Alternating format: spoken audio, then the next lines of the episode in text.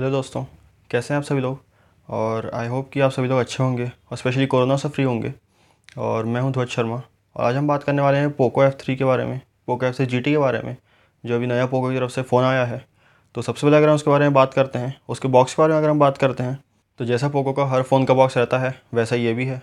और इसमें भी आपको येलो और ब्लैक का कॉम्बिनेशन मिलता है। और ब्लैक कलर का बॉक्स है ये, जिसमें आपको येलो कलर से लिखा मिल जाता है पोको F3 GT। और अगर आप बॉक्स को ओपन करेंगे तो अंदर आपको फ़ोन मिल जाएगा, फ़ोन के लिए केस मिल जाएगा, आपको एक चार्जर मिलेगा जो कि 67 वाट का है, एक आपको केबल मिलती है जो कि एल शेप की है, USB टाइप C, साथ में आपको सिम एजेक्टर टूल मिलता है और कुछ डॉक्यूमेंट्स मिलती हैं आपको हर फ़ोन के बॉक्स में। और फिर अगर हम बात करते हैं फ़ोन के बारे में, तो ये एक 5G फ़ोन है। और सबसे पहले अगर हम बात करते हैं इसके फ़िज़िकल ओवरव्यू की, तो इसमें आपको लेफ़्ट साइड एक माइक मिल जाता है और साथ में आपको मिलते हैं वॉल्यूम रॉकर्स। और जो लेफ़्ट साइड है इसमें आपको एक अलग डिज़ाइन मिलती है और ये इसलिए बनाई गई है ताकि जब आप गेम खेलें, क्योंकि एक गेमिंग फ़ोन है तो उस हिसाब से इसको पूरा बनाया गया है। तो ये जो साइड है इसमें ये मतलब इसमें जो डिज़ाइन दी हुई है ये इसलिए दी हुई है ताकि जब आप गेम खेलें तो उसको जब आप फ़ोन को पकड़ते हैं तो वो आपको ज़्यादा कंफर्टेबल रहे पकड़ने में।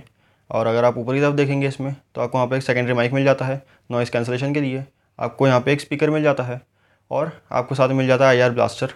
फिर अगर हम बात करते हैं राइट साइड की, तो राइट साइड आपको ऐसे पावर बटन मिलता है और पावर बटन में आपको इसमें फिंगरप्रिंट सेंसर मिल जाता है। और आपको राइट साइड इसमें दो ट्रिगर्स मिलते हैं जो कि फ़िज़िकल ट्रिगर्स हैं, जिस पर आप जब क्लिक करेंगे तो आपको उसमें क्लिक की आवाज़ भी आएगी। अगर हम नीचे की बात करते हैं तो बॉटम साइड आपको इसमें एक और माइक मिल जाता है, आपको स्पीकर्स मिलते हैं, साथ में आपको मिलता है एक USB टाइप C पोर्ट और एक सिम ट्रे। और अगर आपने अभी गौर किया होगा तो इसमें आपको लेफ़्ट साइड भी, ऊपर भी और नीचे आपको तीन माइक मिलते हैं। ऊपर वाला जो है सेकेंडरी माइक है नॉइज़ कैंसलेशन के लिए, लेकिन आपको लेफ़्ट साइड और नीचे इसके मेन माइक्स मिलते हैं। फिर अगर हम बात करते हैं इसके स्पीकर के, तो आपने अगर उस पर भी गौर किया हो तो इसमें आपको ऊपर भी एक स्पीकर मिलता है, नीचे भी आपको ऐसे मिलता है, मतलब इसमें आपको स्टीरियो स्पीकर्स मिलते हैं। और ये डेफिनेटली अच्छा है क्योंकि गेमिंग फ़ोन है तो इसमें आपको दो स्पीकर्स मिलने चाहिए, स्टीरियो स्पीकर्स का सपोर्ट आपको इसमें मिलना ही चाहिए और तभी जब आप इसमें गेम खेलेंगे तो आपको ज़्यादा मज़ा आएगा। और अगर हम बात करते हैं इसके बैक साइड की, तो जब आप इसको बैक से देखेंगे तो आपको कुछ देखा सा लगेगा ये, मतलब जो रेडमी का जो K40 गेमिंग फ़ोन आया था उसी के जैसा आपको लगेगा, और बल्कि उसके जैसा क्या बिल्कुल वही लगेगा आपको। ये सिर्फ इसमें कुछ थोड़े बहुत चेंजेस हैं, वो ये है कि इसमें आपको सेंटर में पोको लिखा मिलता है और उसमें आपको फाइटिंग लिखा मिलता था, और मतलब इसमें बीच में आपको सेंटर में इसकी पोको की ब्रांडिंग मिल जाती है। फिर अगर हम बात करते हैं कैमरा की, तो कैमरा आपको बिल्कुल वैसे ही मिलेगा जैसा कि आपको रेडमी K40 गेमिंग मिलता था। और इसका अगर हम कैमरा सेटअप की बात करते हैं तो इसमें आपको ट्रिपल कैमरा सेटअप मिलता है, जिसमें कि जो मेन लेंस है वो आपको मिलता है 64 मेगापिक्सल का, फिर आपको मिलता है एक 8 मेगापिक्सल का अल्ट्रा वाइड एंगल लेंस और 2 मेगापिक्सल का मैक्रो लेंस। और यही जो इसका ट्रिपल कैमरा सेटअप है, इसी सेटअप के अंदर आपको इसमें RGB लाइट मिल जाती है। और वैसे बहुत छोटी सी आपको ऐसा उसको बहुत दूर से देखेंगे तो शायद आपका ध्यान ना जाए। फिर अगर हम बात करते हैं इसके फ्रंट साइड की, मतलब इसकी स्क्रीन की, तो आपको स्क्रीन में इसमें एक पंच होल डिज़ाइन में आपको मिल जाता है इसका फ्रंट कैमरा, इसका सेल्फी कैमरा जो कि 16 मेगापिक्सल का है। फिर अगर हम बात करते हैं इसके स्क्रीन की, तो इसके स्क्रीन का साइज़ आपको मिलता है 6.67 इंचेस का, जो कि एक फुल HD+ AMOLED डिस्प्ले है और ये 120 हर्ट्ज़ के रिफ्रेश रेट के साथ आती है। इसमें अगर हम बात करते हैं बैटरी की, तो वह आपको इसे मिलती है 5065 mAh की और डेफिनेटली एक अच्छी और बड़ी बैटरी है। अगर हम बात करते हैं इसमें आपको प्रोसेसर कौन सा मिलता है, तो इसमें आपको मिलता है MediaTek का Dimensity 1200। और इसमें अगर हम बात करते हैं UI की, तो इसमें आपको मिलता है MIUI 12.5 जो कि Android 11 पे बेस्ड है। तो दोस्तों ये तो कोई फ़ोन के बारे में बात। अब अगर हम बात करते हैं इसके कलर ऑप्शंस की, तो आपको इसमें दो मिलते हैं, एक आपको मिलता है ब्लैक और दूसरा आपको मिलता है सिल्वर। अगर हम बात करते हैं प्राइसिंग की, तो इसमें आपको 3 वेरिएंट्स मिलते हैं। और जो इसका आपको बेस वेरिएंट मिलता है उसमें आपको 6GB रैम मिलती है और 128GB स्टोरेज मिलती है। उसकी जो प्राइसिंग है वो है 26,999 रुपीज़। अगर हम बात करते हैं इसका नेक्स्ट जो वेरिएंट आता है, तो वो आपको उसमें मिलती है 8GB रैम और उसमें आपको स्टोरेज 128GB ही मिलती है। उसकी जो प्राइसिंग है वो है 28,999 रुपीज़। और जो इसका हाई एंड वेरिएंट आता है उसमें आपको 12GB रैम मिलती है और 256GB स्टोरेज मिलती है, और उसकी जो आपको प्राइसिंग मिलती है वो है 30,999 रुपीज़। तो दोस्तों ये तो बात हो गई फ़ोन के बारे में, उसकी डिटेल्स, उसके स्पेक्स, उसकी प्राइसिंग और कलर ऑप्शंस। अब अगर हम बात करते हैं नेक्स्ट टॉपिक की, मतलब कि आपको ये फ़ोन लेना चाहिए या नहीं लेना चाहिए। तो अगर आप एक गेमिंग फ़ोन लेना चाहते हैं, मतलब आपको एक फ़ोन चाहिए जिसमें आप सिर्फ गेमिंग करेंगे, या फिर आपको एक ऐसा फ़ोन चाहिए जिसमें आप काफ़ी ज़्यादा गेमिंग करेंगे, मतलब बाकी काम भी करेंगे लेकिन आप उसमें गेमिंग काफ़ी ज़्यादा कर सकते हैं, तब आप इसके साथ जा सकते हैं।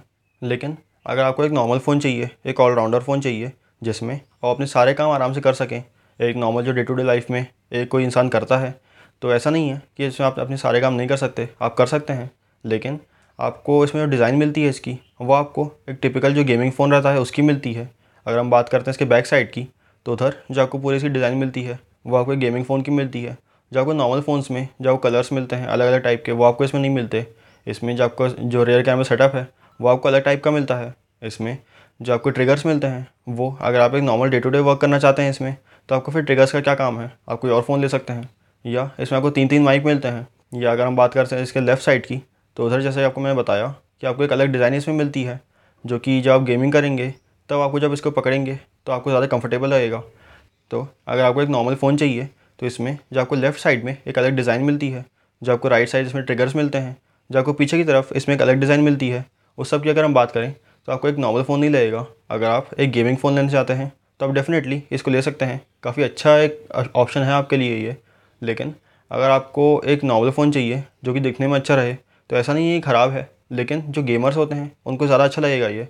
लेकिन अगर हम बात करते हैं एक नॉर्मल फ़ोन की, तो शायद आप इसको नहीं बोल सकेंगे, क्योंकि इसमें आपको डिज़ाइन एक प्रॉपर गेमिंग फ़ोन की मिलती है, और ये मैं आपको पहले ही बता चुका हूँ जैसे कि। तो इसलिए अगर आप इसको normal day to day work के लिए यूज़ करते हैं तो सारे काम आपके कर देगा, लेकिन इसमें आपको जो डिज़ाइन मिलेगी वो शायद आपको पसंद ना आए। तो ये आपके ऊपर है कि अगर आपको इसकी डिज़ाइन अच्छी लगती है तो आप इसे डेफ़िनेटली ले सकते हैं, और सारे काम आपके आराम से कर देगा ये, आपको उसमें कोई भी दिक्कत नहीं आएगी। फिर अगर हम बात करते हैं UI की, तो इसमें आपको MIUI मिलता है जैसे कि आपको मैंने बताया। तो ये भी आपके ऊपर है कि अगर आपको MIUI से कोई दिक्कत नहीं है या आपको अच्छा लगता है तो आप इसे ले सकते हैं, लेकिन अगर आपको MIUI नहीं पसंद तो आप इसे फिर ना लें। और ऐसा नहीं है कि MIUI कोई ख़राब है, वो अच्छा UI है, और उसी की वजह से आपको इसमें कुछ अलग टाइप के फ़ीचर्स भी मिलते हैं। इसमें आपको एक स्पेसिफिक गेमिंग मोड मिलता है जिसमें आप जाके आराम से गेमिंग कर सकते हैं, उसमें आप आराम से मॉनिटर कर सकते हैं इसके फ़ोन की कुछ और डिटेल्स, जैसे कि इसका CPU, इसका GPU किस तरह वर्क कर रहा है उस सब के बारे में, या और भी कुछ डिटेल्स आप उसमें मॉनिटर कर सकते हैं।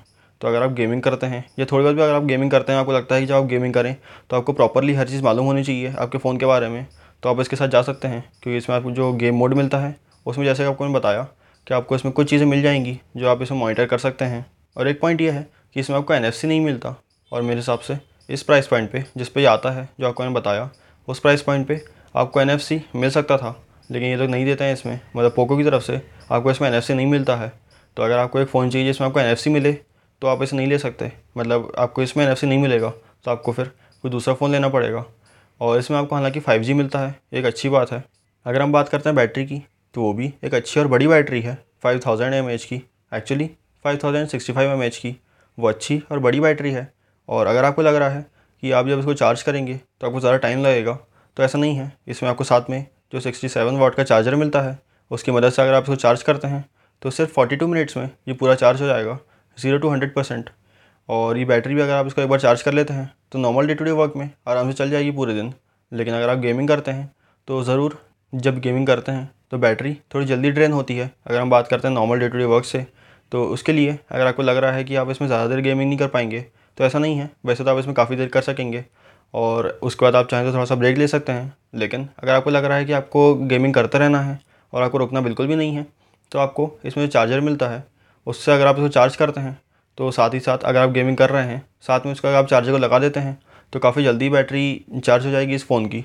और अगर आपको लग रहा है कि आप इसको फ़ोन को चार्ज करते करते कैसे गेमिंग करेंगे, तो आपको मैंने शुरू में ही बताया था कि इसमें आपको जो चार्जिंग केबल मिलती है वो आपको इसमें L शेप की मिलती है, और उसकी मदद से जब आप इसको लगाएंगे, मतलब जब आप L शेप की जो इसमें आपको जो केबल मिलती है उससे जब आप इसको चार्ज करेंगे तो आपके हाथ में बिल्कुल भी अड़ेगी नहीं वो, और आप आराम से गेमिंग कर पाएंगे। मतलब वो उन्हें स्पेसिफिकली इसलिए दी हुई है ताकि जो गेमर्स होते हैं अगर वो उसको चार्जिंग पे लगा के और गेमिंग करना चाहते हैं तो आराम से कर सकें, और वो जो इसमें केबल आती है वो हाथ में बिल्कुल भी अड़े नहीं, और इसलिए उन्हें L शेप की केबल दी है। और इसमें जो आपको डिस्प्ले मिलती है वो आपको एक अच्छी और बड़ी डिस्प्ले मिलती है 6.67 इंचज़ की। तो ये एक पॉइंट है, मतलब अगर आप एक गेमर हैं और आप इस फ़ोन में काफ़ी ज़्यादा गेमिंग करना चाहते हैं तो ज़रूर आपको इसमें जो डिस्प्ले है वो अच्छी लगेगी, क्योंकि जब आप इस डिस्प्ले के साथ गेमिंग करेंगे तो आपको ज़्यादा मज़ा आएगा। आपको एक अच्छी बड़ी डिस्प्ले मिलेगी तो ज़रूर आपको इसमें मज़ा आने वाला है गेमिंग करने में। लेकिन अगर हम बात करते हैं normal day to day work की, तो उसमें शायद आपको डिस्प्ले इतनी अच्छी ना लगे, क्योंकि ये डिस्प्ले थोड़ी बड़ी हो सकती है, क्योंकि एक एवरेज जो साइज़ मिलता है वो 6.4 इंचज़ या 6.5 इंचज़ रहता है, और उस हिसाब से अगर देखा जाए तो ये थोड़ी और बड़ी है, तो शायद आपको ये इतनी अच्छी ना लगे। और अगर आप जब normal day to day work कर रहे हैं और आप इसको एक हाथ से यूज़ करना चाहते हैं तो शायद आप इसके स्क्रीन के टॉप तक ना पहुंच पाएँ, अगर आपकी उंगलियां बहुत ज़्यादा बड़ी नहीं हैं तो। अगर आपकी नॉर्मल साइज़ की उंगलियां हैं तो शायद आपको इसमें टॉप में पहुंचने में थोड़ी दिक्कत आएगी। तो इसलिए ये एक पॉइंट बन जाता है कि अगर आप सिर्फ normal day to day work के लिए एक फ़ोन लेना चाहते हैं तो इसकी आपको डिस्प्ले थोड़ी बड़ी मिलती है और उस हिसाब से अगर देखा जाए तो आपको कई बार दिक्कत आ सकती है। जब आप एक हाथ से यूज़ कर रहे हो या दोनों भी हाथ से अगर आप यूज़ कर रहे हो तो आपको जब इसको पकड़ेंगे तो आपको इसकी डिस्प्ले जब बहुत बड़ी लगेगी तो शायद आपको उतना मज़ा ना आए इसको यूज़ करने में। और इसमें अगर हम बात करते हैं कैमरा की, तो कैमरा आपको इसमें अच्छा मिल जाता है। मतलब ऐसा नहीं कि बहुत ही अच्छा है लेकिन बहुत ज़्यादा ख़राब भी नहीं है, एक डिसेंट कैमरा आपको इसमें मिलता है। और क्योंकि ये गेमिंग फ़ोन है तो इसमें बाकी एस्पेक्ट पे ज़्यादा ध्यान दिया गया है जो कि जब आप गेमिंग करते हैं तो आपके काम आए, और इसलिए कैमरा पे बहुत ज़्यादा फोकस नहीं किया गया है। लेकिन ऐसा भी नहीं है कि आप जब उसे फ़ोटो क्लिक करेंगे तो ऐसा नहीं है कि आपको बहुत ही ख़राब रिजल्ट मिलेंगे, आपको इसमें अच्छी फ़ोटोज़ मिल जाएंगी। लेकिन इसको हम बेस्ट भी नहीं बोल सकते इसके सेगमेंट में। फिर अगर हम बात करते हैं 3.5mm जैक की, तो इसको मैं एक नेगेटिव पॉइंट कहूँगा क्योंकि इसमें आपको नहीं मिलता है। और जब इसको एक गेमिंग फ़ोन बोल के लॉन्च किया गया है तो मेरे हिसाब से इसमें 3.5mm का जैक मिलना चाहिए था। और एक बात जो मैंने आपको नहीं बताई कि इसमें आपको बॉक्स में जो एक अडेप्टर रहता है USB Type C to 3.5mm jack वाला, वो आपको इसमें मिलता है और वो मैंने आपको शुरू में नहीं बताया था। लेकिन उसकी भी अगर हम बात करते हैं तो भी आपको भले ही वो भी मिलता है तो भी मेरे हिसाब से एक गेमिंग फ़ोन में आपको फ़ोन के अंदर ही 3.5mm जैक मिलना चाहिए और वो इसमें नहीं मिलता है, तो उसका हम एक नेगेटिव पॉइंट बोल सकते हैं। और अगर हम बात करते हैं एक नॉर्मल फ़ोन की, तो उसमें आजकल बहुत सारे फ़ोन्स में आपको ये जैक नहीं मिलता। तो अगर हम एक नॉर्मल फ़ोन की बात करते तो शायद ये एक मेजर पॉइंट नहीं रहता। लेकिन क्योंकि हम एक गेमिंग फ़ोन की बात कर रहे हैं Poco F3 GT, तो उसमें अगर आपको एक 3.5mm जैक नहीं मिल रहा है तो मेरे हिसाब से वो एक नेगेटिव पॉइंट है और ये एक मेजर पॉइंट बनता है। क्योंकि अगर आपको गेमिंग फ़ोन में 3.5mm जैक नहीं मिल रहा है तो ये मेरे हिसाब से तो एक नेगेटिव पॉइंट ही है। और फिर लास्ट में अगर हम बात करते हैं इसकी प्राइसिंग की, तो इसकी प्राइसिंग जो आपको पहले बता चुका हूँ मैं, तो वो उस हिसाब से अगर देखा जाए तो ये काफ़ी अच्छा फ़ोन है और वैल्यू फॉर मनी है। और अगर आप इसको लेना चाहते हैं तो डेफ़िनेटली इसको ले सकते हैं। मतलब जो आपको सारी बातें बता चुका हूँ मैं, उसके बाद भी अगर आपको लग रहा है कि आपको ये फ़ोन लेना चाहिए, और जैसे आपको बताया कि गेमिंग फ़ोन है, तो अगर आप गेमिंग के लिए इसको लेना चाहते हैं तो डेफ़िनेटली ये काफ़ी अच्छा फ़ोन है और वैल्यू फॉर मनी है। बस आपको इसमें 3.5mm जैक नहीं मिलता, उसको मैं फिर से हाईलाइट करना चाहूँगा क्योंकि वो एक नेगेटिव पॉइंट है मेरे हिसाब से। और इसमें एक अच्छी बात यह है पोको की तरफ से कि इसमें पोको ने जब इसको लॉन्च किया तभी इसमें NFC प्राइसिंग बता दी थी कि जब ये शुरू में लॉन्च होगा तो इसका जो बेस वेरिएंट रहेगा वो 25,999 रुपीज़ का रहेगा, और उसके बाद फिर जब नेक्स्ट जो सेल आएगी मतलब सेकंड सेल, उसमें 500 रुपये महंगा होगा, और उसका थर्ड सेल में या थर्ड सेल के बाद भी ये 26,999 रुपीज़ का हो जाएगा। मतलब इसके सारे जो वेरिएंट्स हैं वो पहले 1,000 रुपये सस्ते रहेंगे, उसके बाद जब इनकी सेकेंड सेल आएगी तो वो 500 रुपये महंगे होंगे, और उसके बाद फिर जब नेक्स्ट जो सेल आएगी उसके बाद ये फिर से 500 रुपये महंगे हो जाएंगे। तो ये एक अच्छी बात है कि पोको ने पहले ही बता दिया कि किस हिसाब से इसकी प्राइसिंग बढ़ने वाली है और कितनी बढ़ने वाली है। तो दोस्तों ये था मेरी तरफ से एक पॉडकास्ट इसी पोको F3 GT के ऊपर, और मैं इसके ऊपर एक वीडियो बना चुका हूँ जो कि मैंने अपने यूट्यूब चैनल पे पोस्ट करा था, और मेरा यूट्यूब चैनल है द ऑस्कर्स वर्ल्ड। तो अगर आप देखना चाहते हैं उस वीडियो को तो आप ज़रूर जाके देख सकते हैं। और उसमें मैंने इसको कंपेयर किया था Note 2 के साथ, मतलब Poco F3 GT versus Note 2। तो अगर आप देखना चाहते हैं उसे और वो कंपेरिजन देखना चाहते हैं तो आप ज़रूर जाके देख सकते हैं उसको। और अगर आप वो वीडियो देखने जा ही रहे हैं तो आप चैनल को सब्सक्राइब भी कर लीजिएगा ताकि मैं आगे जो भी वीडियोस बनाऊं उन सभी की नोटिफिकेशंस आपको मिलती रहें। और उसके लिए आपको एक छोटा सा काम और करना पड़ेगा, और ये कि जब आप सब्सक्राइब करेंगे तो आपको साथ में एक बेल आइकन मिलेगा, तो उस पर आप क्लिक कर लीजिएगा ताकि सारे नोटिफिकेशंस आपके पास पहुँच जाएँ और आप मेरे वीडियोज़ देख सकें। और आप मुझे बताइएगा कि मैं कौन कौन से और वीडियोज़ बनाऊँ, किस किस टॉपिक पर बनाऊँ और किस किस टॉपिक्स पर पॉडकास्ट बनाऊँ। तो थैंक यू दोस्तों।